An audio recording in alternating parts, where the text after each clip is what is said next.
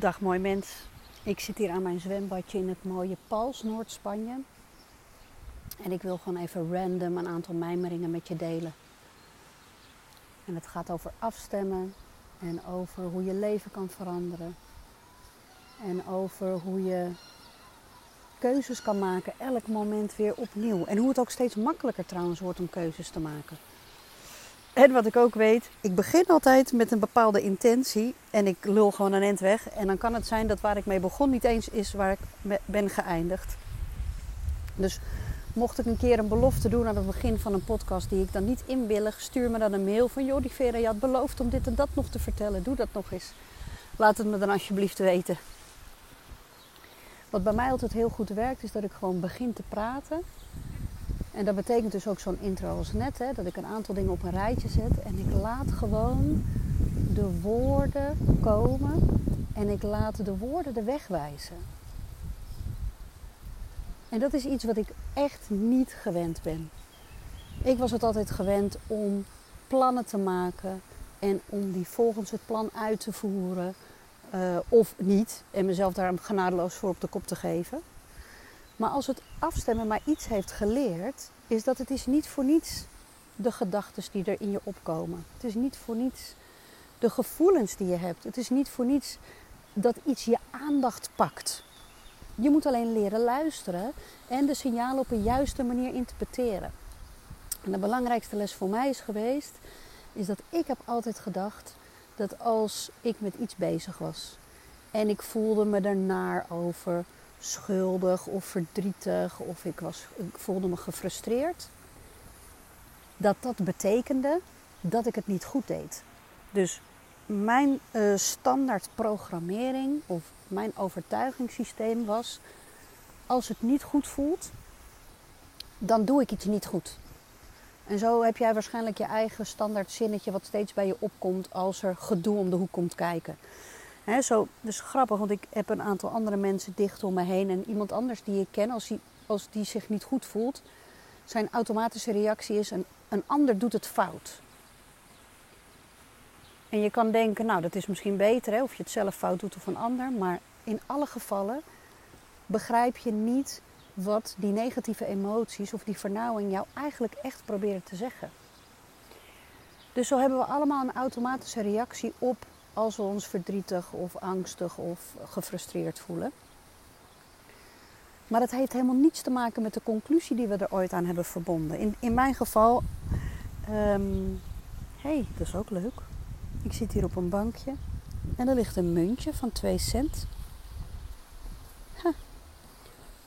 Mijn vader pik, pakte dat altijd op en dan deed hij er een klein spuugje op, niet zo'n grote. En dan zei hij, mazzel en brogen voor de hele merspogen. Dus ik eer even mijn vader door dat ook te doen. Echt de belangrijkste les die ik heb mogen leren. En ook een van de moeilijkste. Want het, als je iets al zo lang doet, hè, mooi mens. Um, als je misschien al twintig, dertig, veertig jaar dezelfde conclusies trekt, is het lastig om dat te veranderen. Maar het kan. Op het moment dat ik frustratie voel... Oh, laat ik even een mooi voorbeeld nemen. Ik zit hier dus in het vakantiehuisje. En uh, mijn man en ik zijn nu inmiddels veertien jaar samen. En dus ook al veertien jaar op vakantie. En er is een wereld van verschil tussen hoe ik dit jaar... En de, ik denk de afgelopen... Nou ja, vorige jaren was natuurlijk corona. Dus, maar dan zijn we wel uh, in het binnenland op vakantie geweest. Maar ik denk de afgelopen vijf jaar zie ik een enorme verschuiving. Met als piek hoe relax ik me voel dit jaar. Want op een of andere manier kon ik me enorm opwinden over wat ik nu bedenk. Joh, waar heb je het eigenlijk over? Een voorbeeld. Uh, ik word 's ochtends wakker. En ik zie dat de kinderen al in het zwembad liggen. En mijn brein zegt meteen, um, zijn ze wel ingesmeerd? Dus... Uh, mijn hoofd trekt meteen een bepaalde conclusie. Dus die constateert iets en een conclusie. Dus in een milliseconde. Zijn ze wel ingesmeerd? Nee, vast niet. Daar had ik aan moeten denken. En bij mij gebeurden dan twee onhandige dingen. Ik vind dat ik eraan moet denken, maar ik vind ook dat mijn man altijd alles, overal aan moet denken. Nou, dat vind ik niet, maar dat is, laten we zeggen, hoe mijn oude programmering was, even heel eerlijk. En vroeger kon ik het verschil dus niet, kon ik niet opmerken wat nou bij mij het gedoe veroorzaakte. En ik had de conclusie, jij hebt iets niet goed gedaan, dus voor ik het wist zat ik in een enorme ruzie waarom die niet meteen de kinderen had ingesmeerd voordat ze het uh, zwembad ingingen. En nog even, we blijven helemaal weg over het daadwerkelijk belang van insmeren, want daar gaat dit voorbeeld eigenlijk niet over. Waar het over gaat, is de vernauwing die ik voel op het moment dat ik die situatie zie, gaat helemaal niet over of iemand iets wel of niet fout heeft gedaan. Mijn overtuiging zegt, iemand heeft iets fout gedaan. En mijn gevoelssysteem reageert daarop.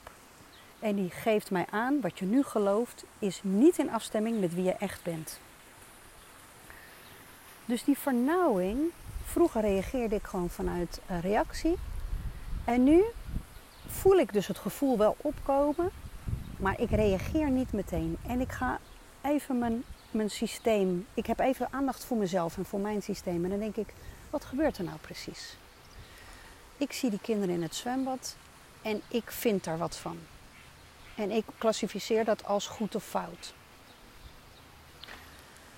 Maar als ik nu gewoon eens even diep ademhaal en even kijk naar, jeetje, wat een fijne situatie.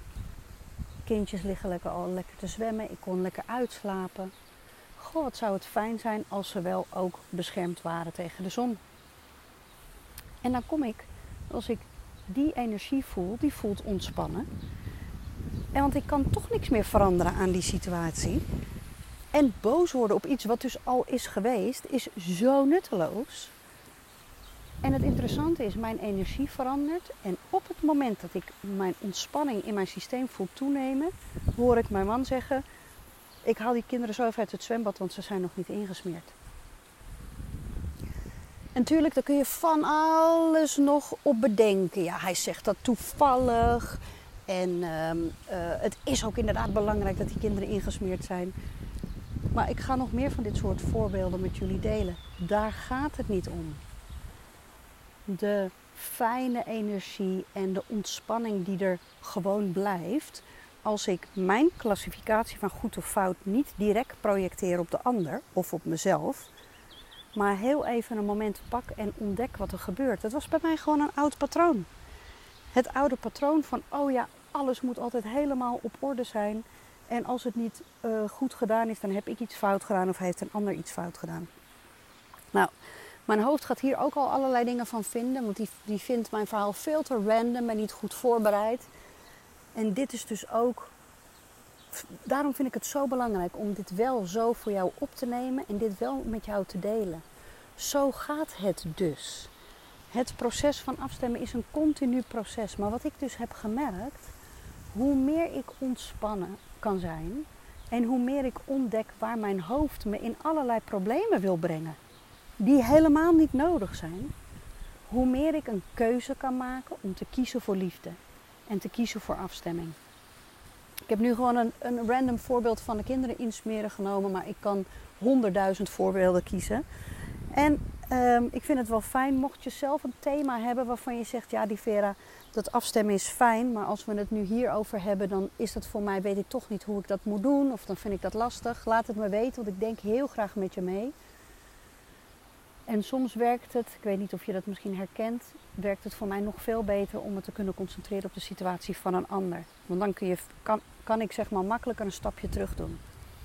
Maar wat ik jullie wil leren is dat je ook in je eigen situatie, in je eigen leven, dat moment kan inbouwen van het stapje terug doen. Om iets van een afstandje te bekijken. Zo geef je jezelf even tijd en ruimte en kun je ook inzichten krijgen in wat gebeurt er nou, wat gebeurt er nou precies.